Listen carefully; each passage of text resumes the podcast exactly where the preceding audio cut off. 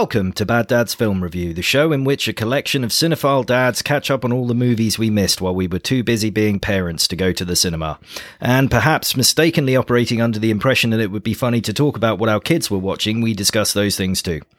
And when we talk about those films and TV programs, then we can use a bit of the old fruity language. So if you like your podcasts inoffensive and light on spoilers, I'm afraid this is not the place for you. We should part ways. But if you like your chats with some mild to severe language, anything from bugger to, well, you're an adult, you know the swears, and you feel like your metaphors should be mixed well, then it's not exactly rocket surgery. You should feel right at home here. uh, as usual, I'm your co host Reeks, and this week we're a man up on last week's twosome, but since that man is Howie, our collective IQ and attractiveness quotient has fallen considerably, which is a shame. I know people enjoyed last week's encounter with our insect friend, but we were chastised by a listener who felt we didn't close out our encounter with the moth and make it clear what happened at the end of the show. And whilst I'd like to say that after peacefully coexisting all that time, we all went our own way, however, the truth is, Sidey did in fact have to take the moth out to the barn and shoot it with a shotgun, old Yeller style. Yeah. Good on him. Yeah, it's a very sad end to what was mostly laughs. But on the plus side, we we plan to do exactly the same thing this week with Howie after today's show. So every cloud and all that. Now, have you ever felt the desire to communicate an idea to someone to stimulate some thought or emotion in them? Perhaps. Maybe you've got an incredible song or lyric in your head that you need to express. Maybe a doctor has phoned to recommend you a new hemorrhoid cream and you want to endlessly Google the nastiest side effects, so you need to write something down. You can't do any of those things without a pen. So this week sees us paying tribute to the stylo as we discuss the top five movie pens. And then our main feature this week is the 2014 Brian Wilson and the Pet Shop Boys. No. right. Western Girls. Beach Boys biopic Love and Mercy. And we close things out with a new uh, look at the new Netflix series Making Fun. So that's this week's show. Howie returning triumphant yeah, well, physically and mentally, not quite. I've been under this delusion that I'm in fact 20 years old again, and I've gone on a lads trip. Yeah, world class banter. yeah, fucking pull your pants down, finger up your bum, usual rugby stuff. Was it? Was it all that sort of stuff? Was it drinking at nine o'clock in the morning? Drinking and... your own piss, eating your own shit, like a family holiday for you. Mm. no, but there's a couple of issues. One, young sort of ski seasonaires came up to us and said, I hope we're as loose as you bastards when we're your age. Yeah. Instantly made us feel quite old. I didn't even know what loose meant. Yeah. That's how out of touch I am. Um, and then the other time we went to a restaurant and the lady said, You, she was Borat. She said, um, you, you, you appear to have uh, been the first people to have eaten three main courses each at the restaurant, and we were. I thought they were the starters, so it's oh. important to look like absolute obese British pigs yeah. abroad. And did you do any actual skiing? What was that like? Uh, did a bit of skiing, a bit of falling over, mm. a bit of regret that I haven't got any knees anymore. But it was overall quite a lot of fun, except for again at the hostel. When when when you go to these places, you have to get bizarre early morning transits between places. And so the it's not ideal when you're feeling like shit at 3 a.m. to be waiting for someone from Latvia who doesn't speak any English and just keeps saying on the phone, I am Lucas. I am Lucas. And we're going, where, where are you? I am Lucas. And it really isn't a fun minibus journey when you're trying to get to the airport and you've got one hour to get there and the journey is almost two hours. But luckily, Lucas was a retired F1 driver. and mm. it's important to feel like you're really on the edge for an hour and gripping the underside of a Renault Trafic minibus seat so yeah. hard that you kind of lose circulation, and one of your fingers is still rather sensitive to any form of touch. So, but hmm. apart from that, it's a lovely holiday. You're going to do it again every year, I think. Nice. Nice. Did nice. You, did you find time to watch anything? I watched the homework, and then I also watched. A bit very late to the show here. I watched the Suicide Squad. The second one, yeah, yeah, it's good. With John Cena's character surprisingly shining, and I understand he's got his own. He's got, yeah, he's got a series, yeah. He's got his own series. Can then, you watch that in the UK in any legal yeah, way? Sky. It's on one of the. I think it's on Sky. It'll be on Sky Atlantic because it's HBO. It's, I think Is it's it? on Sky Movies. Yeah, I think it's on Sky Movies. Oh no, I meant the TV series. I, I, I haven't looked, but it's uh, I'm sure it's on HBO Max, so that translates to Sky Atlantic. I think eventually. Oh, that could be good. Yeah, because yeah. I was hoping that that would come over because at the same time, we've obviously got a couple of other miniseries kicking off. You've got the Kenobi one on Disney that I saw mm. the trailer for. That looks quite cool. another one that I'll just probably absorb and like. And then, rather controversially, Sadie revealed to me about a kids' film that my kids said they really enjoyed, and I've yet to see it called Red. Yeah, we watched that. Turning we watched, Red. We watched that on Saturday. Um, so we, I don't know what we've been up to, but we got home and it was relatively early on.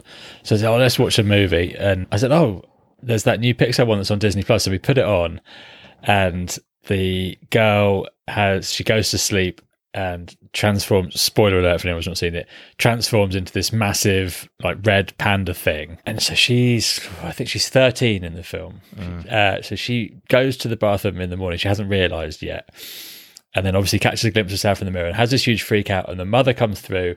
She's banging on the door. She says, "Oh my god, it's happened! Oh, it's happened! You're going through the."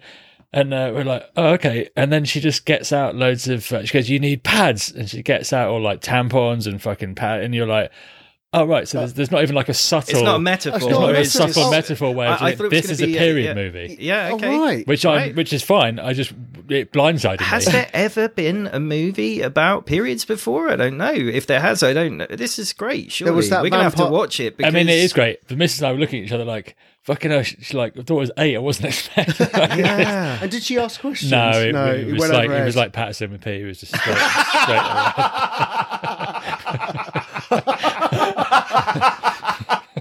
I was trying to think of Uh. a period film that I've seen, and there was this vampire lesbian one, but I don't think she was. So having- it's the whole movie about what? I Th- mean, that kind of it kind of fades away and just becomes like a kaiju movie in the end. But right, um, of course, yeah. yeah. So yeah, I wasn't expecting that, but No. no, it's, it's cool. We're going to have to review that, aren't we? We are going to have to review that. We've got kids who are Daughters. girls that we're going to have to face up to this one day. Isn't No, it? that's what you've got Mrs. for. we did a top five last week, which was top five um, long movie titles. yeah. I don't think we had a single nomination. We Did we? absolutely did, however, a debut mail all the way from Australia. Oh gosh, made Um, all the effort to send it from there. Yes, by snail mail. So you really should pay more attention. She nominated Alexander the Terrible, Horrible, No Good, Very Bad Day, which is good. And also, she says she had to cut and paste that from Google because she could never remember all the words in the title. And also, Miss Peregrine's Home for the Peculiar Children. Oh, I've seen, I've seen that. that. I've seen that. That's all right. That yeah, yeah. yeah, So that maybe that one can go in yeah. if you've seen it. Well, those are some good choices, actually. Yeah, and we've already had some for this week. Have we? Yeah. Well, that's exciting. Pen's got people talking. Yeah, yeah. So should we just smash straight into? Oh, you haven't told us what you watched, Biggs. Well, I could do very quick. Avoid pieces of her, or as we like to call it, pieces of shit. In our house. so it's the the Toni Collette thing. I watched. It's the Netflix right. series. It's all dark and brooding and sort of Cronen hints at Cronenberg. She slash it. She's confront right. There's basically a, a guy kills somebody in the opening episode, and she ends up disabling him and slashing his throat and it's really violent and then there's like mysterious things but don't we watch six episodes i'm out it's shit don't Oh, watch okay. it she's great but this is shit and then peaky blinders i mean that it's not the same without helen mccrory I, so I this is on my list of things to start watching because Mm. I've not seen it ever. Yeah, I made that decision, like conscious decision, because I'd missed loads of series, and then I thought I'm not going to get into it now, like I did with Game of Thrones, and then have to wait. I'm just going to wait till it's all done. and I can smash it Because all. it links to a series I was recommended based upon that, which is Taboo with Tom Hardy. yeah i watched that it's, stra- it's kind of mulholland drive but no it's yeah it's weird it's, it's pretty weird he's weird in it It yeah, speaks, it's but it's, it's it's bloody not it's not available anymore. It's only available on a paper Mm. pay per view on Amazon. Mm, okay. So yeah don't watch pieces of her do watch peaky blinders what about you what did you watch oh the lesbian no Red. Where we watched. I can see the talk going really well for you. We watched, like we said, we watched Turning Turning, Red. It was okay. That's pre-review. And we watched yesterday. We were around at the in-laws, and I was taking advantage of their skybox, and I put on 2001: A Space Odyssey.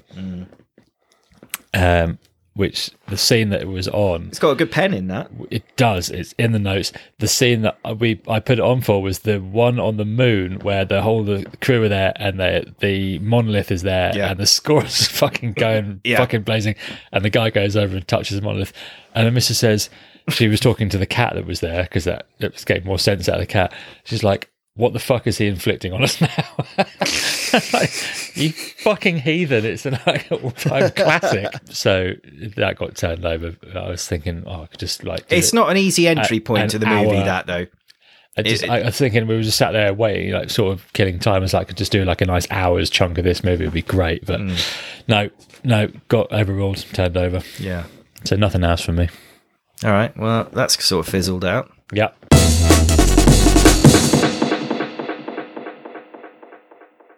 Fizzling back in though to a top five of movie pens, what could be more exciting? Nothing is the answer. I had I had an initial twenty minute idiocy moment.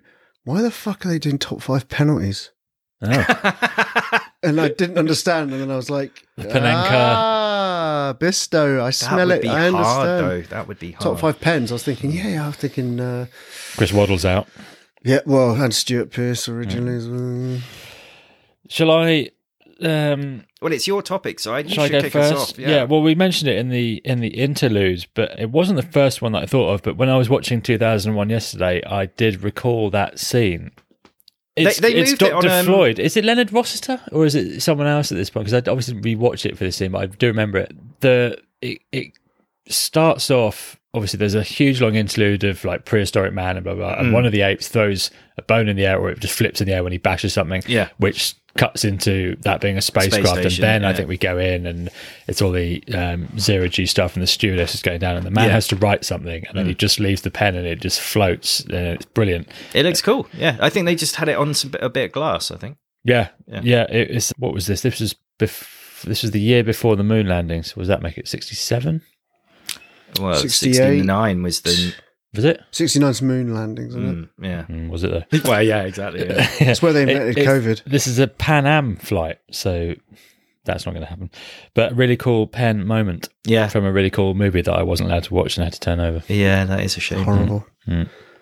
I will start the ball rolling for what many of us will probably have a few for, which is Le Bond, Yeah, Le James Bond. Now, Bond originally, as a non flashy standard pen, has a Mont Blanc Meisterstück fountain pen, and that's from Q Branch. That's a standard pen, it does nothing special. I will choose my Bond pen. I've got four, but I'll choose one. The one from the unofficial Bond, which is Never Say Never Again with oh. Fatima Blush, who is the most. such a bad movie. It's horrific, especially with Sean and his weird hair kind of wig going on. Mm.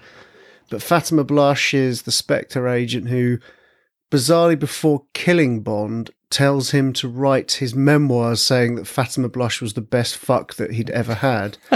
and he kind of goes clickety click click, whatever he does on his pen, and he fires the dart into her chest Yeah. and she looks and does this weird maniacal cackling, and then he kind of ekes away a bit, and the pen that shot her has got obviously an explosive nib, and all it leaves is a pair of high heels at the end. And then I think, and then I think at the end, after that scene happens, he just does the thing that Bond does, which is walk away from the scene like nothing's happened down a side alleyway, and just sort of brush himself down and mingle back in with the crowd when he's uh, clearly. Seventy years old. Yeah, Yeah. He's with Kim Basinger, Basinger in that one as well, I think. I It's a very loose remake of Thunderball, isn't it? yes. Hmm. It is shoddy. It, well, it's not an official one. It wasn't part. It was when all the legal wranglings were going on, and uh, they couldn't agree. So because they don't play the actual music, do No. they? Yeah. So yeah, so never say never again. Fatima Blush, explosives in the tits. What about some more Bond ones? I think you guys should bond it out a bit because Okay. there's a You few go like on then. te- there's a pet there's Yeah, the yeah, gadget, a few GoldenEye. other- yeah. Well, I'm going to go with what is, I think, the worst official James Bond Okay. movie uh, with the worst James Die Bond. another day. No, it's Octopussy. Oh. um, with Roger Moore a- as a stinker. literal clown. He's literally dressed as a clown at the end. He again has the not an explosive pen in this one. It's it holds acid. Acid. It's a Montblanc 146 solitaire. Exactly right. That's yeah, it. it is. I also have a Montblanc fountain pen. They are nice. Yeah, Yeah. yeah, you got one as well. yeah.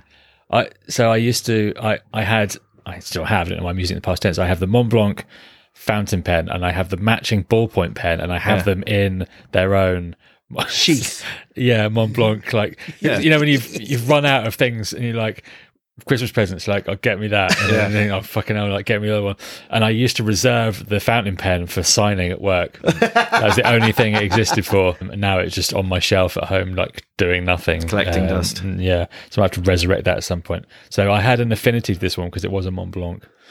I will go against your Octopussy with the Goldeneye, the the the Parker Jotter. So a favourite of all Year Seven students when you first get your ink pen license, the Parker Jotter the Parker What movie is that? That because That's I had a, right, and that's it. Would have that have been your That's bog the- standard? Yeah, just your pen, just your hard Yeah. Parker, and it's the clicker. And it's what's the hmm. name of the Was app? that ballpoint? Well, I think that's Must be what a if jotter. clicker. A jotter is a clicker. Right, It must be yeah.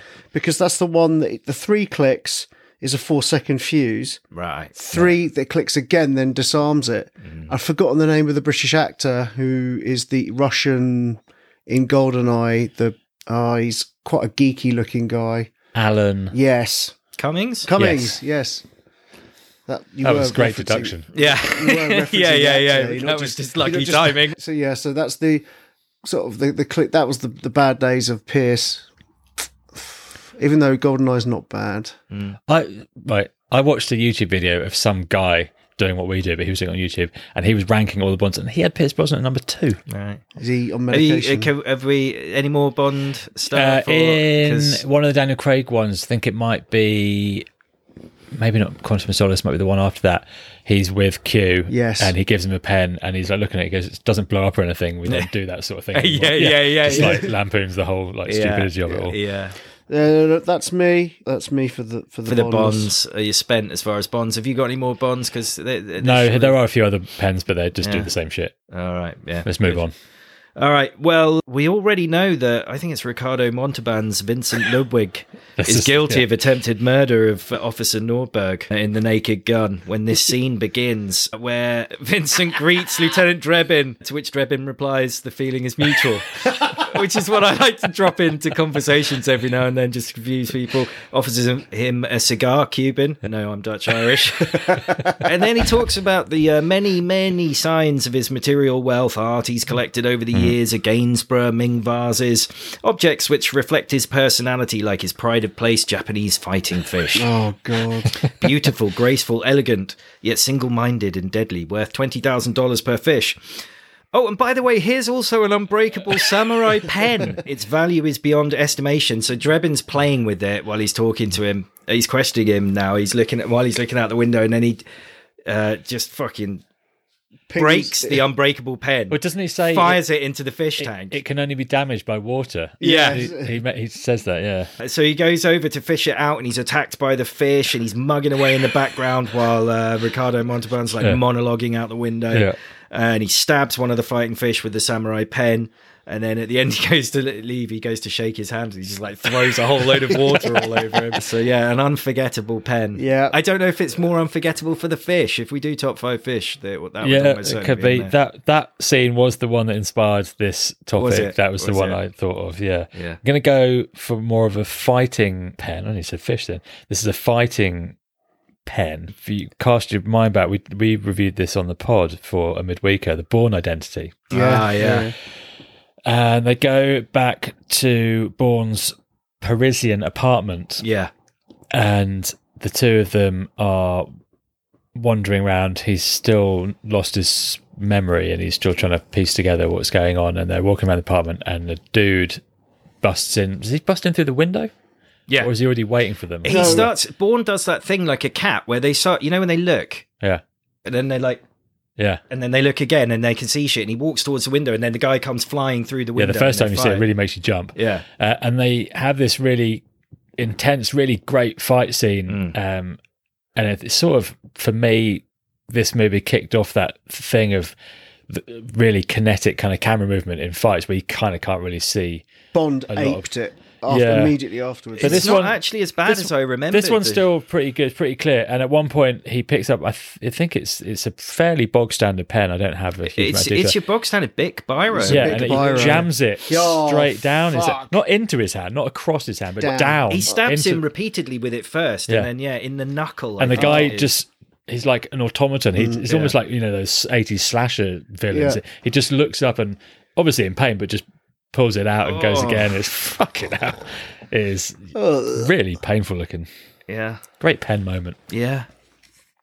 I will go with a quick one, and it's the running man, and it's the entertainment lawyer that gets Arnie to sign a waiver Arnie's trying to sign this piece of paper as he gets thrown in, and he basically can't quite sign on a loose piece of paper. And the lawyer turns over, turns around, bends down, and says, "Just put it on my back and sign here." And, and I think Arnie says a, a line that I'll forget, and he just fucking stabs him in the back with the biro, and the lawyer Oh. does the comedy ah, and walks off with the pen and the thing stuck to his back. Oh yeah, what does he say? I know that's really annoying. Oh, He's gonna I must have that here somewhere. Um, Pier- consider it an agreement. I know. He just it's- says, "Don't don't forget to send me a copy." Piercy has already been in touch to nominate that one. Yeah, good shout, So that's Piercy. a It was literally the first one I thought of when uh, you said it last week. And me, innit? Or is it Dan?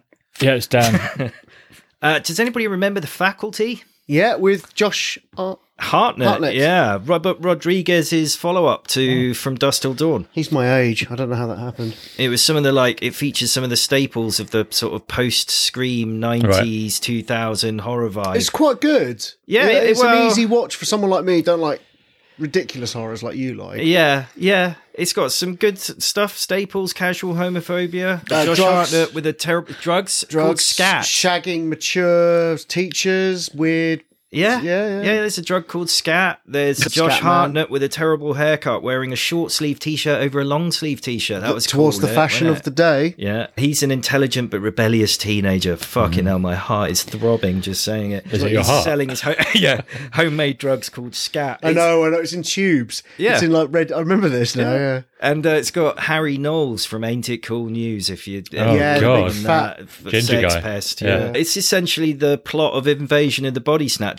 but set Okay. in a, a high school in Dawson's Creek, basically. And there's these like alien cephaloid-like parasitic creatures. But it's got Clea DuVall, Famke Janssen, and Elijah Wood in it. Famke Janssen is hot in this as the teacher. Yeah, and Jon Stewart's in it, and Robert Patrick. Anyway, there's billions of shot of things with pens in it. Well, two things actually, which but that's still quite a lot in one film. She stabs the coach, stabs her hand through the with the pen, and then later on, Jon Stewart actually he chops off his fingers before shoving a pen full of the drug through the uh, science teacher. He's been possessed through his eye socket. Oh, So, wow. Yeah. Jon Stewart, the late night. Yeah, Okay. yeah.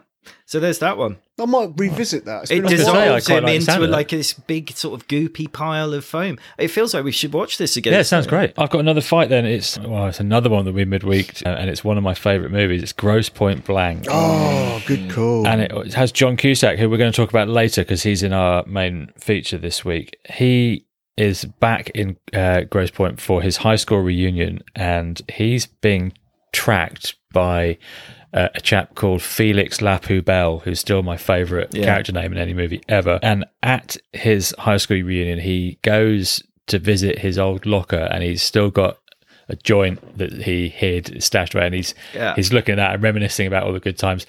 And Felix Lapoubelle comes around the corner, and they have this fucking great fight, and it was voted like the best fight it's really good. in It's some in like Total Film magazine. It was voted like some fucking accolade about how good a fight scene it was. But he's previously he's met a guy he went to high school with who's now some biff like life insurance salesman or something like that and he gives him a pen which he just puts in his pocket and as he's fighting this guy and he's got him pinned down kind of the guy's like on his haunches and he's got him pinned against the lockers and he takes out the pen but he actually takes the lid off I love that he just like flicks the lid off and then just fucking jams it into the guy's throat oh. Nice. just as Minnie Driver, Yeah. who his his date for the reunion comes round, and, and all the time he has been telling everyone that he is a hitman. hitman, and they're all like, "Haha, yeah, you're great," and she's like, "Fuck, he actually He is actually a fucking is. hitman." Yeah. it's a great scene. It is a great film. I mm. forg I saw it about two years ago, and I mm. still remember the bit where he, when he first comes back to the, the neighborhood, and his mates driving the car, and they just dra- uh, he's had a little chat, and he just goes quiet, and then goes, Ten years. Ten fucking years!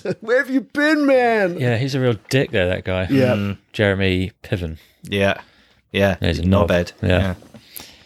Ain't me? Yeah. Speaking of knobheads, Uh, speaking, of fucking knobheads, you bastard, really. Fucking mumble, mumble. I'm going to go for a film that was bizarrely easy to. Well, no, it wasn't.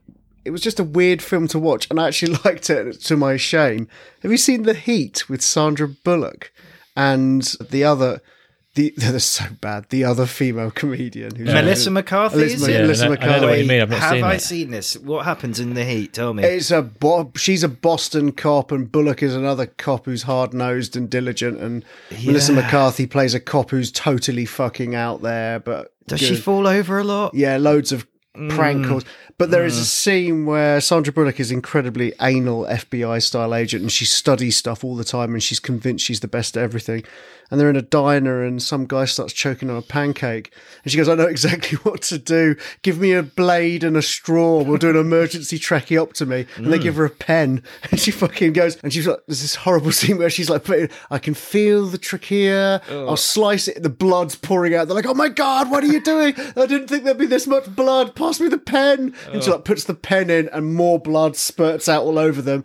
And in the end, the the uh, paramedic guy rocks up and just goes, you could have just pulled the pancake out of his throat. She goes, oh, well, he's, he's alive, isn't he? Yeah, but it's like, if I cut my arm, would you amputate it? You know, it's like you slightly OTT'd it. Yeah. So yeah, but you do see the emergency tracheotomy idea of the biro snapped in half.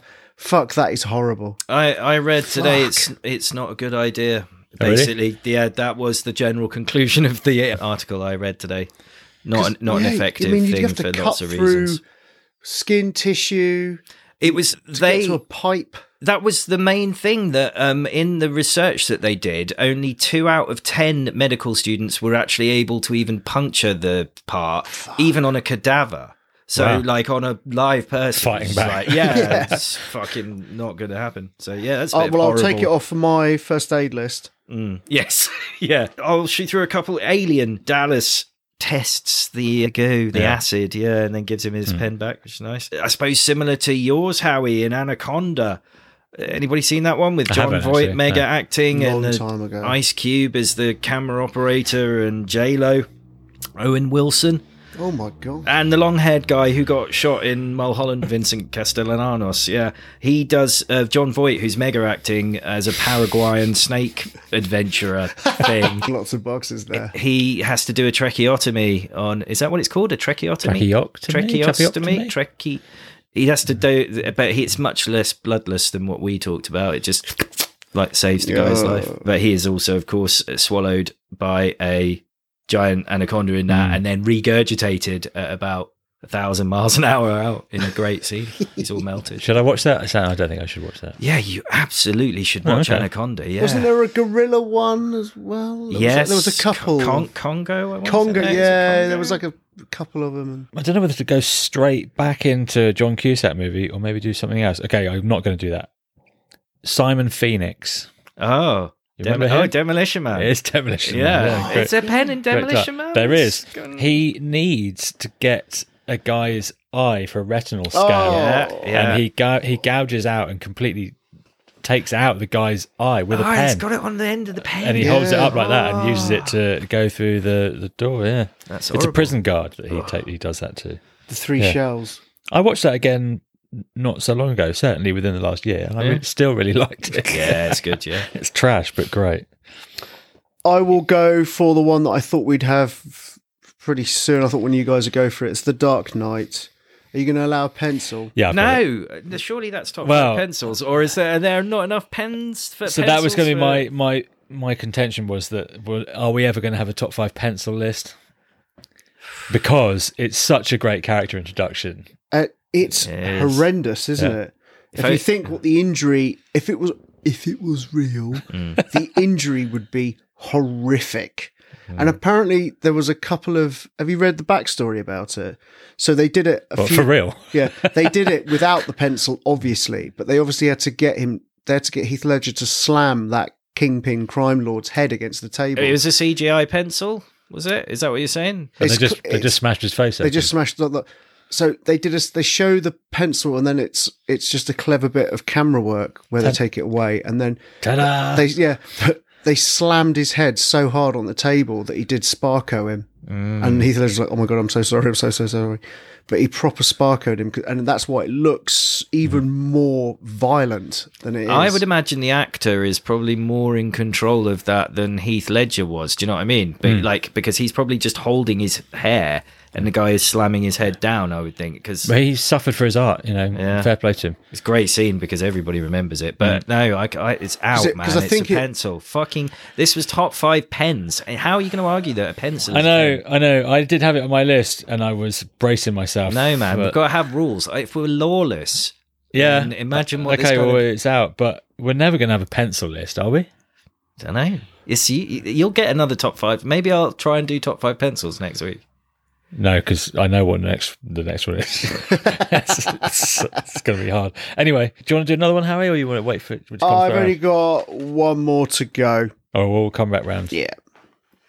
Oh, I'm quite intrigued as to what next week's one. Top five. Well, John Wick in the original one, there's like there's all sorts of stories about him, and one of them is that a guy says that he saw John Wick kill three men in a bar with a pencil. Mm-hmm. Here's a pencil. Actually, this is this is pencils as well. Hypocrite. What a hypocrite! No, it's out, man. It's out. It's we'll have pencils. We'll do top five pencils. Oh. Ugh. Go on then. Reload. That shit. Well, Indiana Jones and the Last Crusade, right? When- and there's got to be a bit of nerd talk around this pen, I'm sure, because it's such an iconic scene. It's part of the terrific tank scene. Indy shoots three goons with a single bullet and looks confused. That's how the scene starts. And then he's being choked with by a chain. Uh, and then he's asking for his father's help, and he's inside the tank. And they're already at gunpoint, I think Yeah. and the periscope goes up. He's looking around. Indy sort of comically kicks the the periscope thing round, and it clocks the guy in the face. And It's then they're- German. yeah, so it's just Connery now wrestling for control with the other German, and he gets the. It's weird. This he gets his pen out of his pocket while they're wrestling with each other, and he just squirts him in the face. So it, what was the deal with the? Had we seen some? Did it have some? No, it's it is a bit sort of out of the blue because he just collapses, and it's like, and then Marcus goes, "Oh, well, don't you see the pen is mightier than the sword?" And you go, uh, Is it? Yeah, it's one of those old school ones that you would have had. Suction Sheaffer. You would have had an ink pot. I had one." Uh, Yeah, and you, Yeah. so it's not like a. It's not like what they call cartridges. It's a Sheaffer cartridge. That's what they're called. You can get Sheaffer. Mont Blanc ones of those as well. Nice. Did you used to do the thing with the cartridges with the little glass um, ball Yeah, where you take them out and put them in the next one, and then you'd have them all rattling around in your pen? Did you do No, I, that? I remember. Still I, do that. I remember piercing it and bending it slightly and fucking it up so that the ink would go Mm. out of my hand. And then you had that bit at the top that was like your reserve bit of the cartridge, Yeah. which if you flicked, he gave flicked you, a- it. Yeah, gave you a Yeah. bit more ink. Oh, Uh, that pen, by the way. Sorry. have you got the name of the pen? Yes, it was a Conway Stewart 58. I'm assured that by the good people at um, Fountain Pen Network. Nice. So, I didn't have the detail on that, so that's I'm The I'm, Conway I'm loving 58. that. I'm going to pick. Hmm. I'm going to go Twin Peaks. I've got to go Twin Peaks because you know how much I love it. Yeah. Um, in season two, they are trying to get hold of Laura Palmer's diary, and it turns out that a guy who was on her Meals on Wheels route. Um, she would go and visit this guy and confide to him all these secrets, and she actually gave him her secret diary that they're all desperate to get hold of and find some clues about.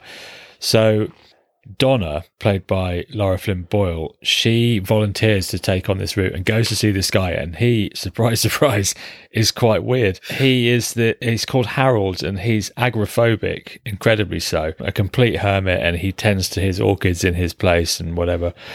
Um, and he does eventually reveal that he has this diary, and he lets Donna have a look at it, and it's obviously key to the plot, and so she needs to get hold of it. He does write some stuff down, and he has a very nice pen. It's a Pelikan fountain pen. Mm. We can't quite ascertain exactly which type, but it's either the M600 or the M800. Okay. I don't even know the brand. Pelikan. Is that a good make of pen, is it? Or- It must be, yeah, I think so. And also, David Lynch does a lot of stuff. Has a lot of sort of bird imagery, so people Mm. sort of then go, "Well, is the pelican thing like?" part of it?" you know, you just Yeah. go to the nth degree with these things. But uh, what happens though is that Donna eventually steals the book, and Howard is beside himself with that and fucking kills himself. So Oh, right. yeah, they they come back and you can just see the classic. He's hanged himself and you just see his sort of feet swaying, all because Donna's fucking like hoodwinked him and nicked, his, uh, like completely betrayed his trust. Yes, All over a pen. yeah. Well, it's more of the diary, but Yeah. the pen, yeah, a pen, little pen feature. more so, It's right. yeah. You can't write in a diary without a pen. exactly, yeah. Mm-hmm. So about time we got some Twin Peaks content in there. So my last choice is RocknRolla, and it features the actor Toby Kebbell, who plays this like washed up pop star with too much money, trustafarian type, who's got a real fucking attitude problem. Mm. And there's a scene where a bouncer goes to throw them out, and he gets really riled up by it, and he goes, "I'd like to make a complaint, please." And he just pulls a pen out of his pocket and repeatedly stabs this bouncer in front of lots of people like so many times, and it's all in the throat, it's all in the side, and it is horrific. Yeah. And it's a really weird part of a film that is essentially a comedy. It doesn't stand, even though I enjoy it, it doesn't stand up very well because there's some, there's there's a lot of humor in it that is quite laddish. It's Guy Ritchie, isn't it? It, I think it's Guy Ritchie. Yeah. it's, it's, Yeah. it's his, his sort of thing. Tom Hardy's in it with Gerard Butler. I don't like it very much, but I, I, can could see probably watch at, it again. at the time. I think I liked it, and then when I watch it again, it's quite tired and cliche. And Tom Hardy is a bit crap in it and plays a character who's supposedly a secret homosexual Mm. who lusts after Gerard Butler, and they use this whole. Mm. They use his whole sexuality in the plot to get the means that they require. It's done with all the subtlety that you'd have expected. Yeah, Guy Ritchie. It, it, I think Idris is Idris Elba in it. Yeah, I think so. Yeah, I'm Might trying to well be. remember. It's it's it is it is a generic Guy Ritchie, and I think at Mm. the time I liked it, but now looking back, now talking about it because it's been so long since I've seen it, it's probably quite flaky. But it's just horrible the stabbing scene. With the Well, pen. it's always stabbings, isn't it? I mean, Casino. Hmm. There's a there's a stabbing. Batman. The the The Joker quill, does quill it with one. the quill. It's, Yeah. it's- that's kind of penny, isn't it? You know, the Evil Dead. She stabs him in the ankle. I'll go for something that's not stabbing. It's it's not all that much more lighthearted. It's in Leaving Las Vegas, where Nick Cage, he's an alcoholic screenwriter who's come to the city of Vegas to drink himself to death, having lost everything already. It's not comedy exactly, but it's probably not as on the nose melodramatic as all that sounds. You know, the the premise of a guy having a drink in the city of sins. Anyway, at the beginning, he's not drunk and he can't sign a document that he has to sign. I think it's a, is it a car rental thing. So he goes to a pub, has a few beers, and he goes back, and it's like you know he's confident and he can hmm. sign his pen. So using a pen to sign his thingy there, and it's quite poignant moment, but not exactly cheery. It's probably sucked all the life out of this room anyway, hasn't it? you know, but other than that, it's like people getting yeah. other than that, it's people getting stabbed. White House down. You know, you seen that one? yeah, yeah, yeah. Channing Tatum, um, Fox, Jamie Foxx stabs James Wood, Woods in the shoulder Oh, okay. with a pen towards the end. But yeah, oh, one that's non-stabby is Wolf of Wall Street. Yeah, I got that. Sell me this pen, yeah, which he does to what's his name, Brad, Brad. Yeah, and then he he does it at the end when he's doing his seminars. Sell me his pen. yeah. That's non-stabby. You got any more non-stabbies, or is it all? I've got a kind of non-stabby one. Yeah, Sherlock, the BBC adaptation with Benedict Cumberbatch. All right. There's the first one. The first episode of the first series is called The Great Game, and he has to solve uh, a load of different riddles. And the first clue is on a handwritten note with a name on it. And from the writing on the page, he's able to deduce that the writer is female, the paper is from the Czech Republic, and the pen that was new- used was a Parker Duofold Oh, I don't Okay. know the Yeah, duofold. um, with an iridium nib. Iridium? Yeah. right? Um, interestingly, that's very expensive, and so even nibs that are stamped with sorry iridium is it iridium or iridium? Iridium, yeah. Iridium, yeah, 'cause Iridium, that's I what think. R- run the iridium. Yeah, even when they're stamped with that, they're often made of an alloy, um, and sometimes even just stainless steel. So that just sounds like flagrant fucking um, misrepresentation. Trade Descriptions Act. Yeah, so that's not stabby. Another one that's not stabby is Liar Liar, where Jim Carrey promises that he'll never lie again. Yeah. Um, and he tests that theory by saying that this pen is red.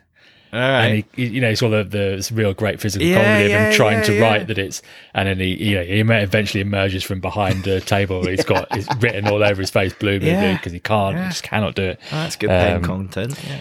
And do I have a thing? My last one then, my last one that I'll nominate today is another John Cusack one. It's Say Anything from way back in 1989. You've seen that? The You probably remember the picture of him holding the stereo up. Yes. Oh, yeah, yeah, boom yeah. box. Yeah, yeah, yeah. Um, he tells the girl that I can't remember the name of, but played by Ione Skye, that he loves her, and she says thanks and gives him a pen. Nice. and then he's uh, doing that crying uh, glass case of emotion. He's in a, a call box phoning his friend saying, "I gave her my heart, and she gave me a pen." Um, Oh. So uh, it's a really great movie. That actually, I like it. So let's, if we can um, whittle that down to Yeah. a top three. Top three. Do you think? Well, do you think there are enough pen enthusiasts out there to contribute? Yeah, to? we've already Piercy's already put one in there for us. So Oh yeah, that's know. true. Okay. Oh, he did the Running Man, didn't Yeah. he? Yeah. So oh, So yeah, well, we should put that in. He's put it in. He's Yeah. gone early. He's gone. Yeah, if, so if you yeah, go okay. that fucking early, that's true. should Yeah, be in. Piercy's Running Man nominations in. So Yeah. Harry, what are you going to put in? Fuck. Did we talk about that? You know, uh, you see, You're torn. the Dark Knight's not counted, I know it's a shame. So I will go for Never Say Never Again with Fatima Blush, merely because it is so appallingly terrible. Mm. And it does actually detonate and explode an entire human being that he's five yards away and gets no form of injury from. No viscera on him. Yes. Riggs? Well, even though I feel in some way this is endorsing violence, I'm going to have to go for the faculty just for the pen stabbing Jon Stewart eyeball socket Oh. dissolving into goop thing. Because I'm going violent as well. I'm going Grosse Pointe Blank. All right. And John Cusack as well. So Yeah, he's a hero. Yeah. So there we go. That's a strong list. And we need one more from our listeners. So Yeah. pen enthusiasts, please do remember that pe- pencils are forbidden. yeah. I've got another pencil now that he's mentioned it. I've got another pencil. well, let's do. We're going to have to do top five pencils now. It's definitely going to have to happen. Riggs, you let the cat out of the bag that you're a big Paul Dano fan. Yeah. Dano? Dano. Dano. Dano. Dano. Book him, Dano. Can, oh, can we agree on one then? What is it? Dano. I say Dano. I say Dano. it's Paul Dano. Thank you. Uh, and by chance, last week I nominated Love and Mercy, in which Paul Dano plays a young version of Brian Wilson. Because that's that's it. isn't it? That's the beach. So this is a movie in which we have two actors playing Brian Wilson, John Cusack playing Brian Wilson in the 1980s, and Paul Dano in the 1960s, primarily around the time of the recording of the Pet Sounds album. Also, John Yeah, well, Cusack it's- is it's- playing Nicolas Cage as well. The way he looks. Yes, the Pet Sounds album and the prolonged bout of mental illness Oh my and God. depression.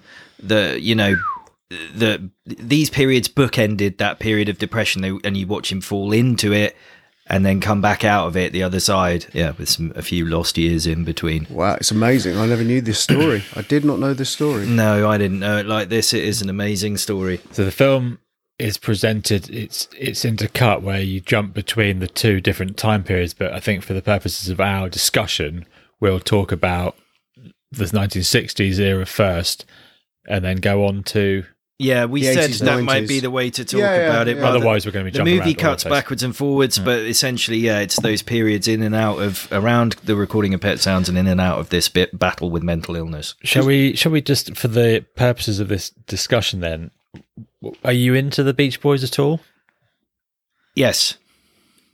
would you say you're a big fan Well, I wouldn't have said I was a big fan uh, before this, but I think you know this watching this movie has caused me to reappraise. I think Mm. their sound and what was going on and stuff. So I will listen a bit more. I've really enjoyed. Re- I have list. I did listen to Pet Sounds, you know, at university interview, but I haven't picked it up in years. I Um, would not bother with it and listen to go and go straight to this is utter heathen.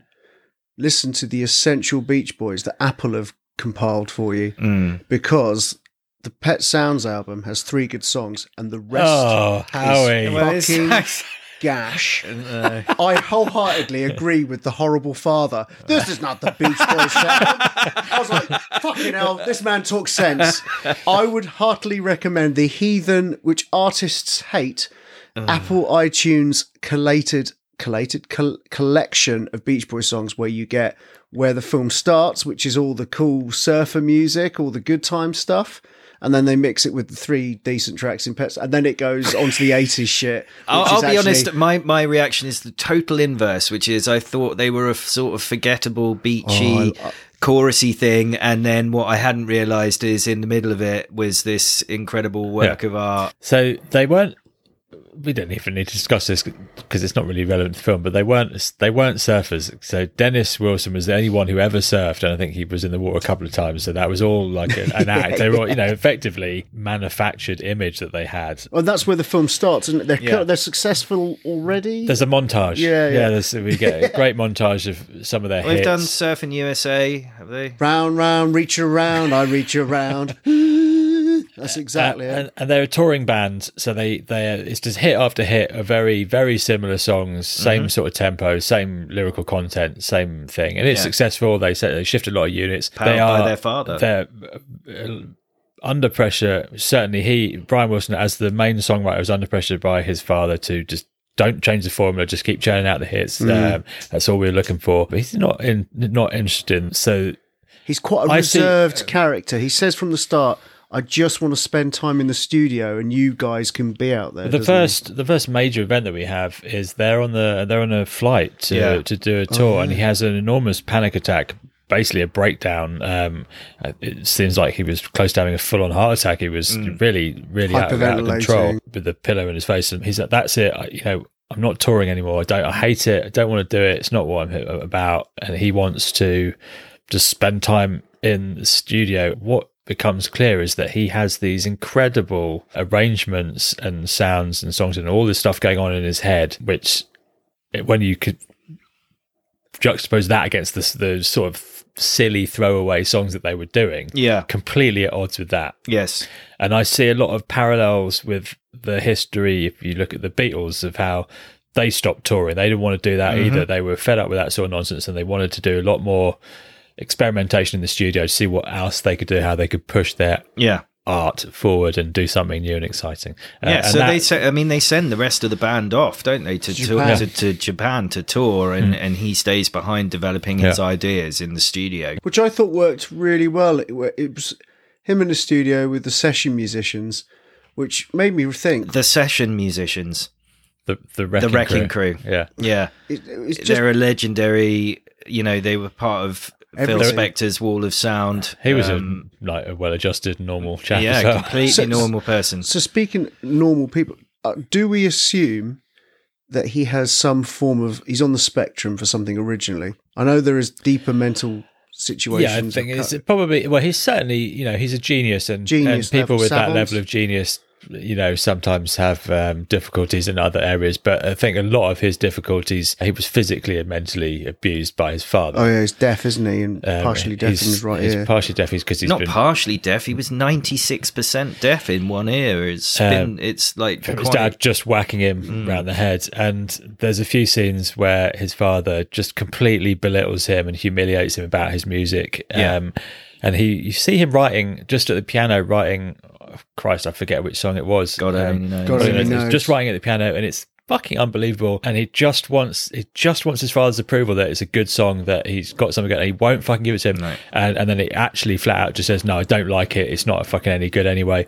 And he says, "Well, you know, screw you. I'm going to fucking do it." And he, fi- you know, he gets that courage to just say, Mm. "Actually, fuck you. I'm going to fucking do it anyway." yeah. Um, but yeah, just that's a quite a heartbreaking scene because he just wants Ah. his old man to just say, "Yeah, you've done something good. Yeah, Oh, he's it's good." desperate for his approval, Yeah. and yeah. Even though he's a fucking horrible piece of shit. awful human being. Hmm. Yeah, really awful. but he does get into the studio and you do get many many wonderful Hmm. shots of that feel very authentic it, it reminded me a bit of when we watched pollock watching Yeah. ed harris paint and him being authentic and watching Paul Dano in the studio Hmm. as Brian Wilson because he, like you said before, he has got every beat and every sound, Hmm. exact sound, precise sound in his head uh, that he needs to get across, and every and he might be doing unusual things in different keys in different times.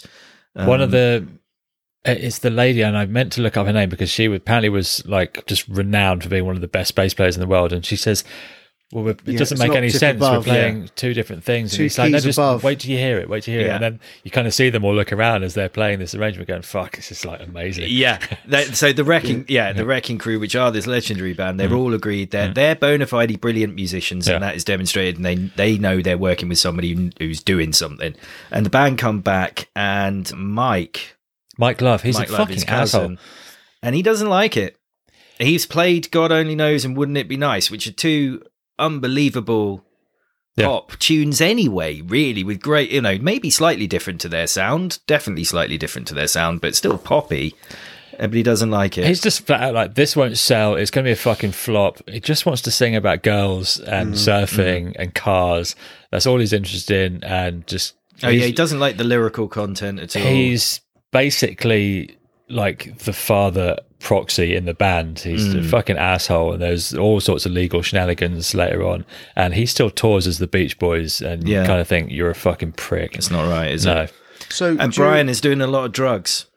Yeah, first of all, they're just smoking weed, and then someone gives them some LSD. Yeah, it's probably not. Ill yeah, advised yeah, because that's from a from an acting point of view, is Paul Dano is he doing a Rocket Man where it, like he's singing the songs, or Some- is, he, is it, a baby Bohemian blend Rhapsody where it, he's so mouthing it? He's singing. It's brilliant the way they do it. He's singing a lot of it, and then they blend his vocals into Brian Wilson's, and it's you know, Okay, it's because really that was clever. impressive. If that's the case, Yeah, he learned it's to play the piano as well. So the things that he's, he learned just those bits. I mean, it, that's still impressive. So this this is a lot of him in the studio making it, and the band's reaction. His brothers are more supportive, but they they just They're kind of into it for partying and Well, getting they- I think they and, know Uh, they're like- onto like you know they can sing, but Brian's the guy who writes the songs. They have fun and tour.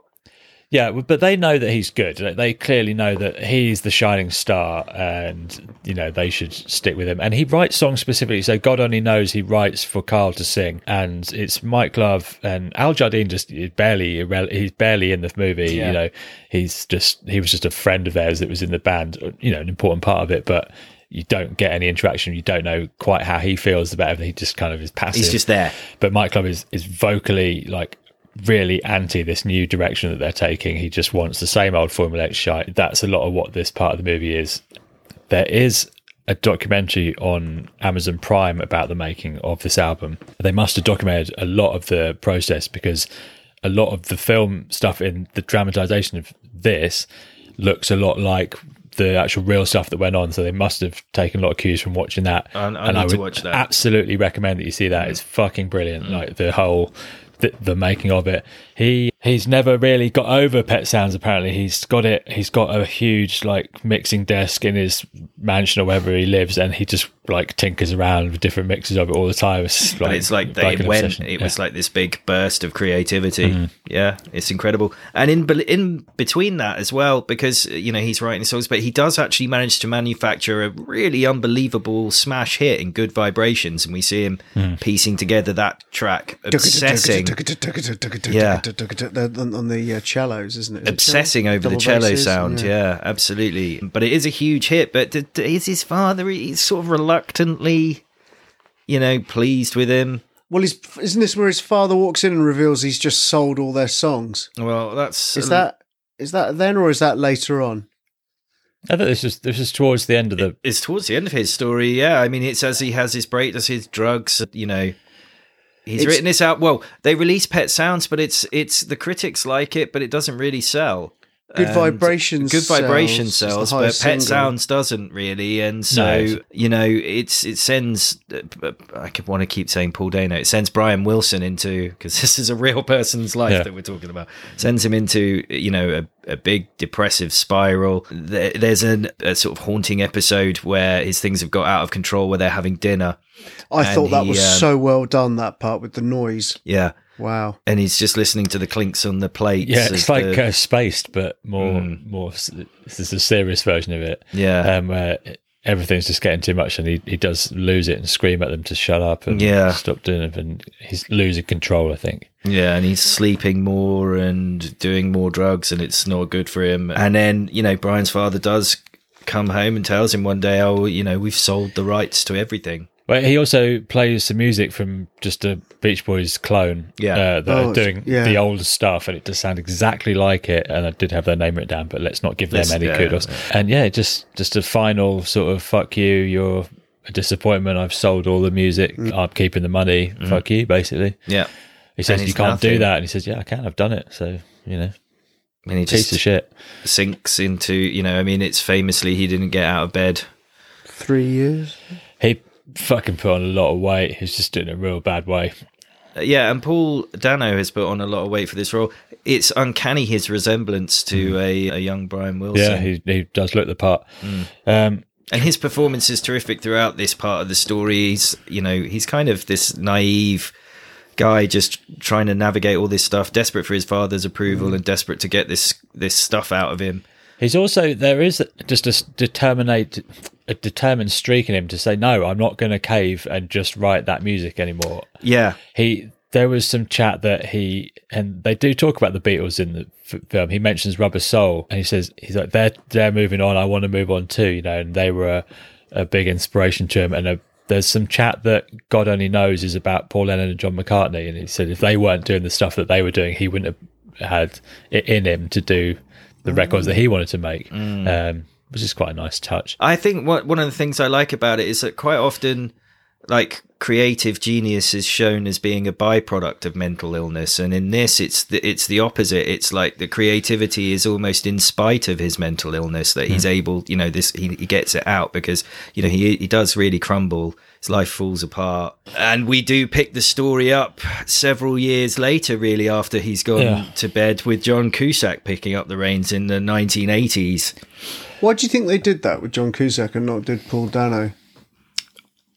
Is it a clear delinea- delineation of? I guess lives? it's something to do about how he's changed and how Cusack portrays him. Uh, because I don't think he looks especially like him. No, not at all.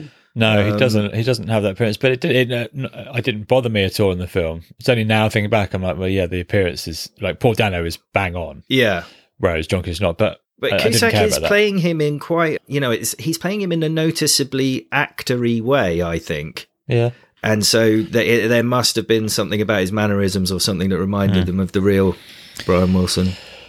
yeah. They the the first scene we have of them is it's in a car dealership. Cadillac gets into a car and has a conversation with a, a lady sales rep um, about he just wants this car, but they they close the door and they're just having a, a conversation, and he's kind of really reserved, want to say introverted, but I don't know if that's the right word for it. He's, obviously very vulnerable. yeah, straight he's- away. He's meek, but he's still he's saying to her, I want this car, like Yeah. this particular one that we're in now is the one that I want, and she's like, okay. and also because it's obvious that there are other people. And she who- says a big guy walking around. She's like, "That guy's looking at you." He's like, "Oh, that's my bodyguard." And she's like, oh. and then they they come over and say to him, like, you know, you got to come with us now. Um, and she's a bit like, this is all very strange. And he's he's borrowed her pen and he's written something on a business card which he hands to her. could be a top five. Top five business cards. Yeah.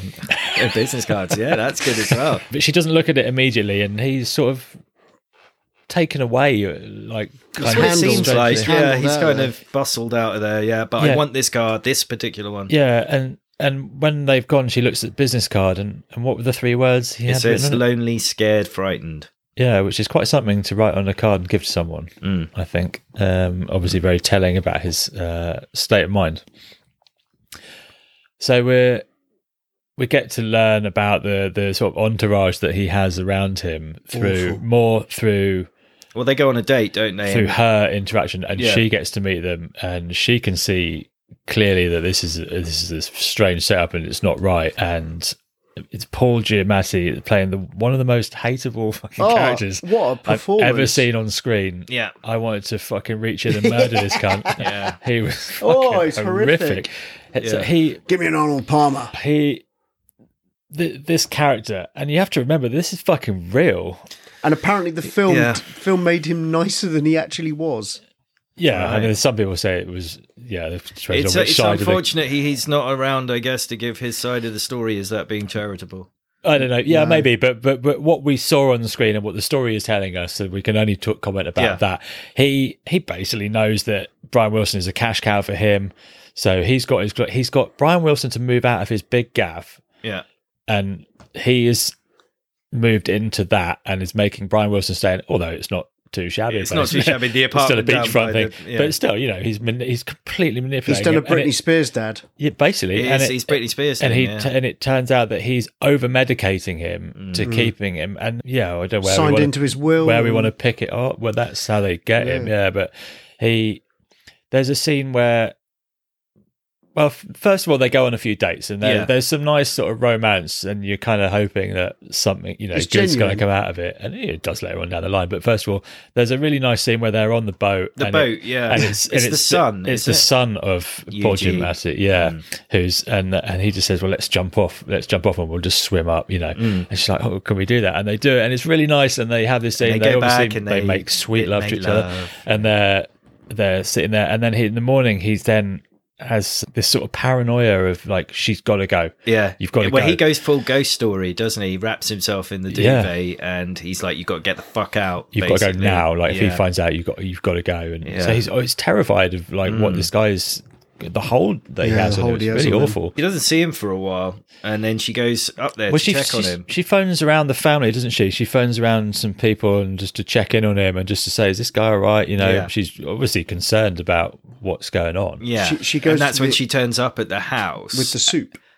yeah, with the matzo ball soup. Exactly. What And- is that? Matzo ball soup? It's like a broth with big dumplings. Is that oh. right? Yeah, That yeah, sounds quite nice. yeah, it is nice. Yeah, my grandma used to make it. Yeah, But he's sad not. actually because I felt I remembered like, oh, I'll never have my grandma's matzo ball. Uh, it's sad. Well, he wasn't allowed it in the film either because it was uh, unhealthy for him. So he does say it was sodium, doesn't he? Yeah, and he's drugged up to the eyeballs because she's the housekeeper who's an Yeah. illegal immigrant, or however you're supposed to say that. I do know. illegal might- alien, Yeah. That undocumented. worse. I think it's undocumented, Uh, undocumented migrant. There you go. Let's do that. An undocumented migrant. She's uh, frightened, but she's been confiscating pills. She's got an enormous glass jar jar, just fuck. full of stuff, and he's fucked out of his mind anyway, as And- and as you- she sees. And then Giamatti, who's sporting this ridiculous hairpiece, It's one of the is worst wigs. distracting. I don't know if, When we if, did the like, in real life he had a bad wig or this was just a bad wig in a movie. But Wig it's, prop. it is fucking incredible.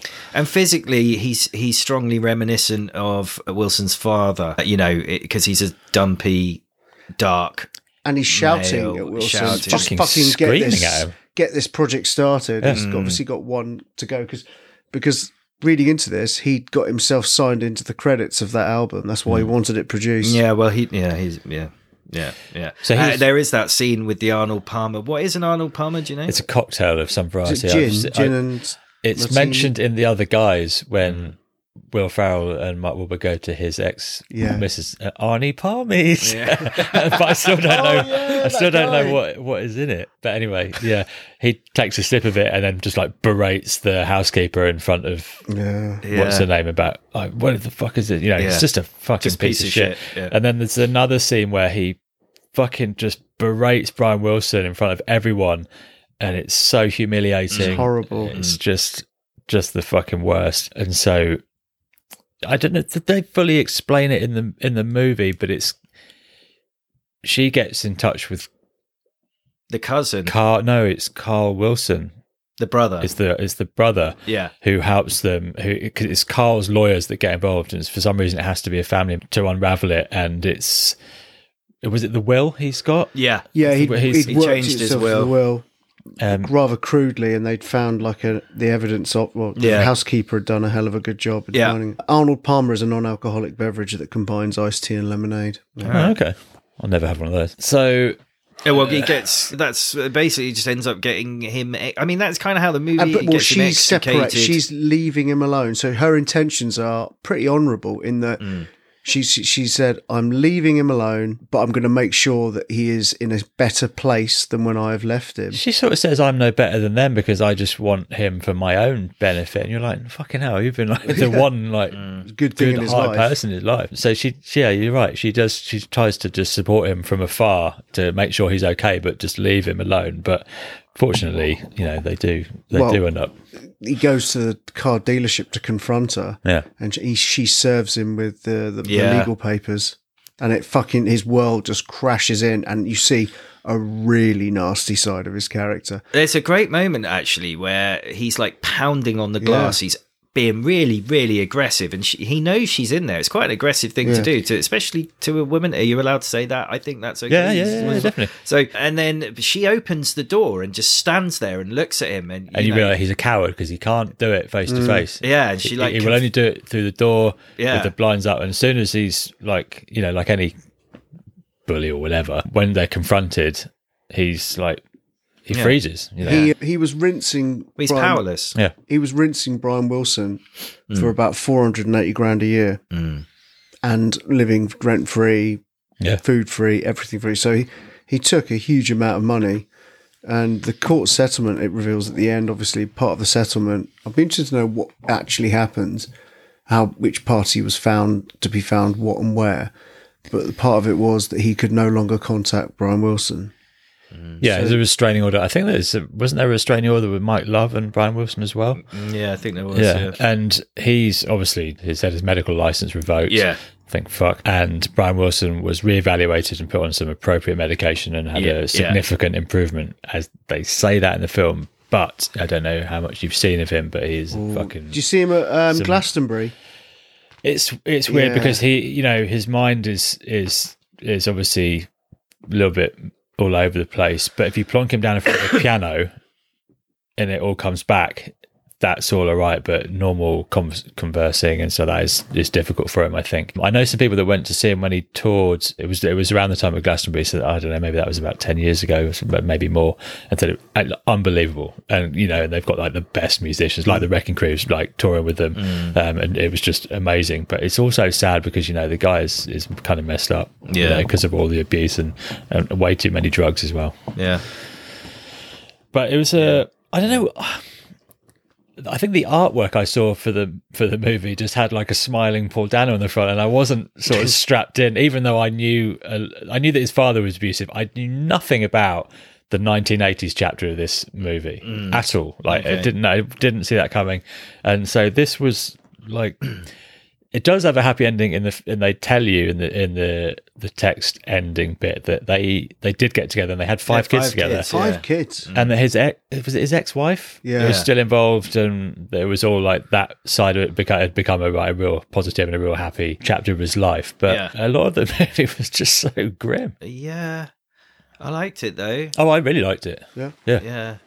Really But yeah, liked it was it was sad and touching. I, there was it was light on really understanding why she and him got together, like what her love interest in him was, beyond, I suppose, compassion. But that's probably enough. But um, yeah, it was what an incredible story.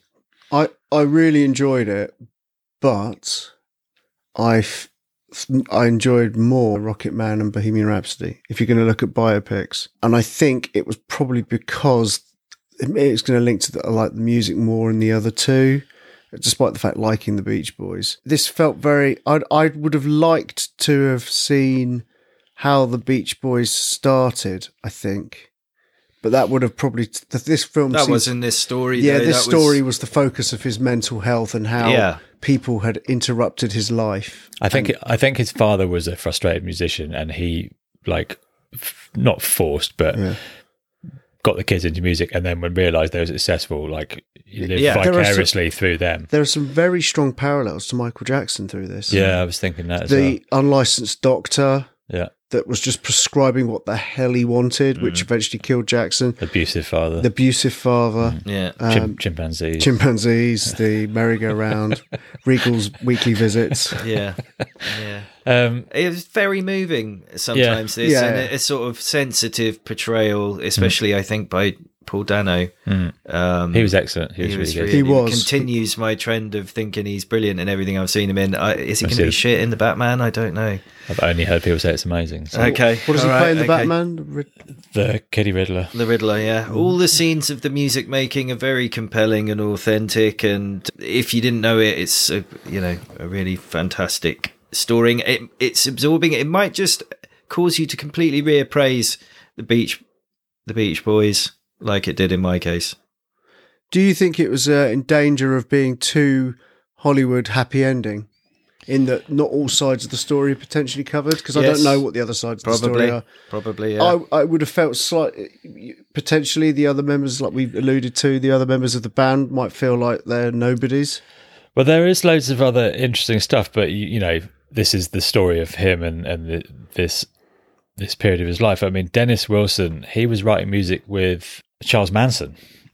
All right. Yeah, it's, uh, it's fucking mad. It's bonkers. So Beach Boys, like if you think of them as the, the early stuff, there's loads more interesting shit going on. And they play in my room towards the end of this movie. Yeah. that was an earlier hit. That was an, well, not a hit, but that was an earlier track that, that he'd written, and. The lyrics to that just fucking spell it all out. you know, Yeah. that all this shit was going on, and you know, it's they're they're a much more interesting band than those fucking throwaway stupid songs would would have you believe. Yeah. Money wise, this was thrown together for a mere ten million dollars. But do you think it won or lost at the box office? A little bit of a win. Yeah, I would hope so. Uh, It made nearly 29 million. That's, So that's, that's all right. that's good. This for me is a strong recommend, Yeah. and I would also say as a companion piece, seek out the making of Okay. Pet Sounds documentary on. I saw it on Prime. It's fucking brilliant. Really, I'm really still good. having a bit of uh, 20 hour Beatles flashbacks that I just I still need to sort of come down from every so often fucking hearing that same song that they rehearsed nearly a No, you're right times. with this one. It's uh, it's like an hour, Yeah, hour okay, twenty. that's cool. It's- and it's sort of it does feel a lot like this in that you'll hear just the same intro and then go, no, do it again, Mm. do it again, you know, because he's obsessive, like almost like a Stanley Kubrick filmmaking way of like, Yeah. we need a million takes of it until we get it perfect. So um, yeah, well worth watching. This children's entertainment was something that myself and the family binge watched during my COVID isolation episode. It's called Making Fun, and it's about so it's not a story based. It's the repair shop for kids. basically yeah. Yeah, It's- yeah, which a, is not a bad bit thing. like it's in the vein of Scrap Heap Challenge. I would have said a little bit. Yeah, yeah, It's yeah, kind I of get that, yeah. vibe to it. Uh, It's a fella called Jimmy DiResta, and he was uh, like a toy designer in a former life, and he's done all sorts of other stuff. But he now has a big farm kind of thing going on in the countryside, where he has this enormous workshop. Like Hannibal the Cannibal. Do you catch what toys he designed? Have you seen that? Something guts. Yeah, the gurgling guts Yeah, that's it, thing, yeah. which he prototyped by using a condom and I think a ping pong ball and some tomato sauce or something. Okay, pretty cool. Yeah. So the the story story each episode begins with him saying this this tale of how he hated living in the city. He mm. didn't want to do this, so he moved back out to the countryside, and he's got his workshop. Well, he, he, he, he says, I didn't like the city, I didn't like making toys, and I don't really like kids. He says, I don't hate kids, but I really, you know, He's a proper Grinch. yeah. So I assumed that he doesn't have any kids of his own. Yeah, I don't think he does. So him and his crew, they just assemble stuff Yeah. for kids, and in this they Well, I don't just gloss over the crew because they're the, some of the hairiest men. Yeah, well, we you can get- Mandatory, mandatory beards. Yeah. have all of them got beard? I think they do, don't they? Yeah, they do. Yeah, well, there's Jackman, the engineer. He's the really boring one. He, but he's the engineer, so he does all the mathematics, uh, all the calculations and stuff, and they all. And then Yeah. we've got the one who's on ketamine, Canadian Pat. yeah. Well, he's he's his welding helmet has enormous bison horns. On it. yeah, My kids instantly like Canadian Pat Yeah, he's a ledge. Of course they did. because he's a lunatic.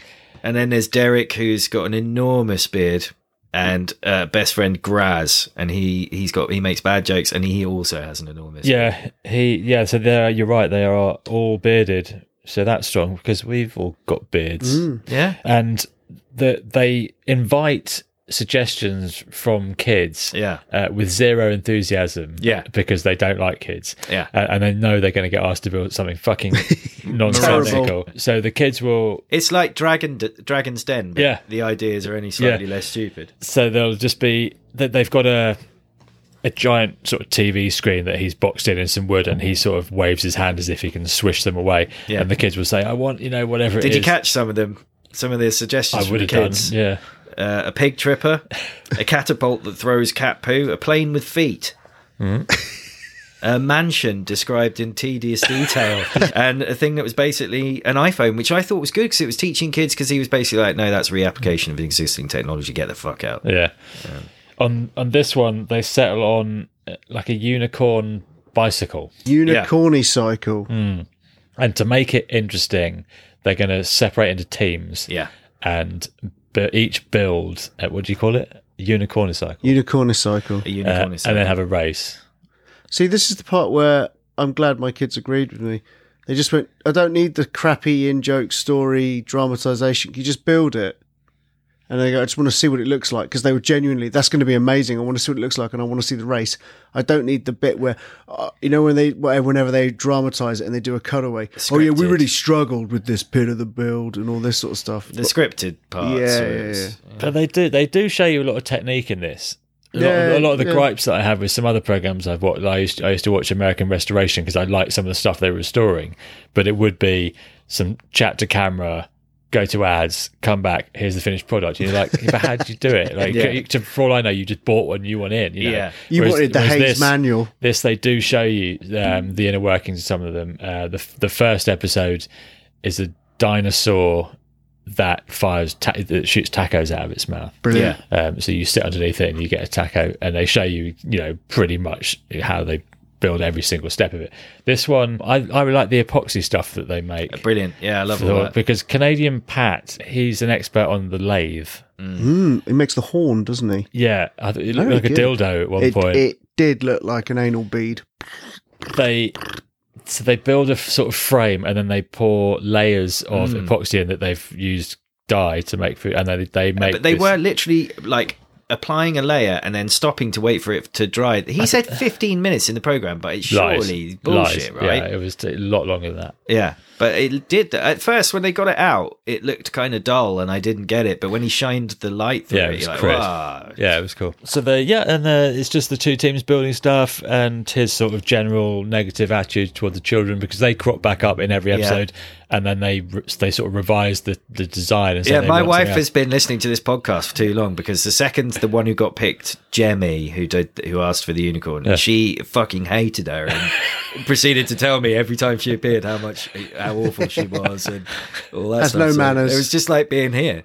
So, but she was awful. And, so, and um, they made an, a very significant amendment to the unicorn cycle. Yeah, and I thought this was also good because this is like work as well, where some fucking prick comes in right at the end, just as you're about to deliver it, and they're like, "Oh yeah, no, now it needs to fart glitter as well." It's You're where like, you, yeah, of the project manager, oh yeah, we'll do that. That's Yeah, fine. That's of course fine. it does. Yeah. So that was very much like real world stuff. Yeah, shitting glitter. So yeah, they do have to make it fart glitter, and then uh, which they do, Mhm. and then they have a race. Yeah, who won the race? The wooden Did we one. talk about the the because yeah, one of them's got the epoxy horn and the The wooden one has the epoxy horn. and it's got legs that move on because it's Yeah. tied to a thing and a parallel sort Yeah. of circle and all that. And then the other one was made out of wood. I felt they should have painted it maybe. Yeah, I thought so. Um, But it was the better machine because it, it raced out the gate and he farts the blue glitter in Graz's face that was pretty and cool. they go firing off and he's covered in blue glitter and yeah, he comes second. So eventually, the better bike was the wooden one, but the obnoxious girl she picks the other bike. So both yeah, teams because she hasn't got a clue. I, I thought the presenters worked really well with this. I know they were playing it that as though oh we hate fucking kids, but they genuinely seemed to hate fucking kids, and they were like actually had quite a lot of fun and it Mm-hmm. works well. It just it's like f- four or five like man childs in Yeah. a in a thing, but Yeah. but able to build amazing stuff, and they've really yeah, they have got the skills. Um, And the central idea is that it's utterly pointless as well, which Yeah. I really like. it's it's obviously a show that's been made during COVID as well because the kids are on the screen and they, they don't get the things that they build. They don't, it's not delivered to their gaff or anything. I was wondering, do they just like end up in a skip after they've done a week of this build? um, I don't know. It was completely surreal. It was the David Lynch of children's entertainment, where it just went fucking nuts. It was just Looneyville, and like you said, it's made quality by the fact that these boys can actually build stuff. It's not just like Art Attack with Neil Buchanan drawing around his dick with a marker pen and then s- then doing elephant impressions. A lot of. Did you pick up on it? There was a lot of killjoys and safety trolls online uh, Oh. talking about how worth it. unsafe everything is, how the tools have been used incorrectly with incorrect techniques, and he's in fact been targeted by uh, the self-styled China's number one DIY YouTuber Naomi Wu, and she posts pictures from each of his makes, like the shows, and then critiques the dangers of it. Oh, God. And then posts extremely graphic images of like mutilated hands and stuff that would have resulted from unsafe practices. So But that's didn't. going on. That's going on right now because I saw an argument on Twitter today. So that's hot off the press. This, is on, this is on Twitter. She's- Yeah, so maybe he is really unsafe. I don't know. I can't make anything, so I can barely make a cup of tea. So I think they're wearing safety goggles and stuff. I mean, I thought the programs had to comply with some sort of like thing. I mean, he there is one point where he's welding, I think, and he's only got sunglasses on. Oh, he does make a comment about that actually. yeah. There's one episode where they're trying to make a design. I think she uh, that one of the kids asked for lightning, and this is cool. So they put two, I think it was nails, whatever it was, in the wood, and then they splash water on it. And then you connect the nails up to an electrical Amazing. current, Yeah. and it, the current goes through the water and burns it like a fractal almost uh, Yeah. to make it. It's fucking cool technique. That's probably a little Sounds bit. a little bit dangerous. that's doesn't probably a little bit unsafe. Yeah. but I'm sure that they followed all the proper requisite. Yeah. Yeah, I don't Um, know about that stuff. I would never attempt to do anything like this at home anyway. And I did like watching it, and the, the missus like watching it. We'll probably watch another couple. I. Oh, we smashed a whole lot. My daughter loved it. Every day was um, like, oh, can we watch? And there's one. Do they show you it in the credits, or does it just keep popping up when you when you actually click on the? It's the guitar boat, and that was Yeah. what she really wanted to get to. And I think it's the last episode, and that's pretty pretty spectacular. Oh, cool. He is an interesting guy. He's 54. He's mm. married. He took in a fellow YouTube DIY star, a guy called David Wilder or Willie. He, he was homeless. And he now lives with Jimmy and his wife. Oh, wow. So yeah, that is quite. I An think he does the podcast as well, doesn't he? He does, yeah, What a loser! yeah. I know. well, I was thinking he would probably want to chat with us because, like, you know, Yeah, well, because we loved his show, he's bound to want to come on. Yeah. uh, I did genuinely really enjoy this, and I would absolutely recommend you watch the rest of it. It's top. Correct. yeah. I would heartily recommend it. And kids liked it. My, I didn't get the chance to watch it with my kids. I tried, Daughter but loves it. Absolutely Yeah. loves it. and yeah, your mine kids- love it. They watch it when they have their tea. she might have a misguided sort of thing that I would be able to make some of this stuff. It's absolutely not the case. what what is your could uh, if you were given a workshop full of stuff, could you knock up a unicorn bike I- of any fashion? Yeah, yeah. To be honest, I think I could make stuff, yeah, because it's like a recipe. As long as I've got the instructions and Same. what told what to do, and you know, you can see it on YouTube and follow it. Yeah, I reckon I can make maybe not stuff as complex as this, but I wouldn't, you know, be. I wouldn't find it too daunting. I'd be fine on the artistic sort of making the horse, but it'd be the mechanics of getting that bike working. That'd be where I'd fall. You did put the horn somewhere else as well. I'd, Yeah, I'd lose a finger reading the instructions. I did actually give myself a pretty heinous paper cut today. So there's that. Right. So yeah, watch this. It's Watch good. it, yeah. Yeah, do it.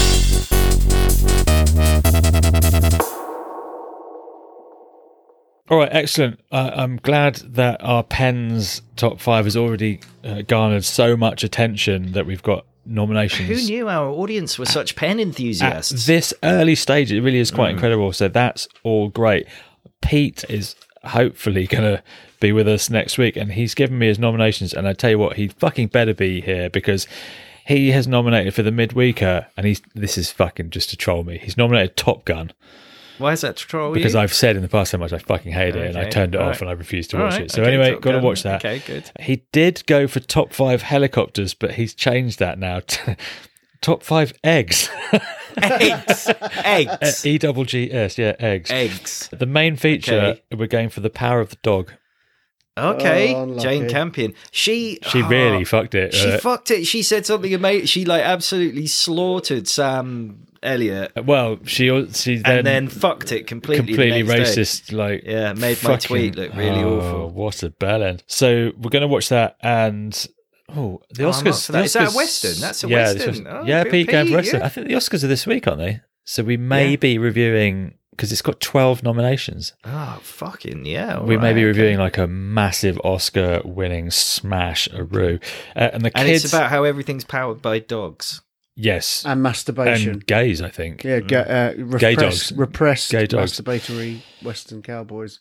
In a nutshell, we've already reviewed Yeah, it. We've already had gay cowboys, so this is there Uh, more. to- name of your sex tape. Uh, and the kids' TV is Banana Man season two, episode three, uh, which you'll have to find somewhere. I don't know where. Season two, episode three. Yeah, We'll have to make sure it's the right one because we've had season two, episode three type shenanigans before. So we'll, get, you know, that's And, obviously and a very Banana Man one. is a cartoon that's been around for since we were of since time. we were so kids. is it new Banana Man or old Banana Man? I don't know if there is He needs any to qualify it. eggs and bananas. I don't know if there's a and theme. bananas and, and dogs. power of dogs. That's good. I don't have anything else to say. So for now, all that remains is to say Sidey signing out. Reeks out. Harry, goodbye. Egg me. Thank you.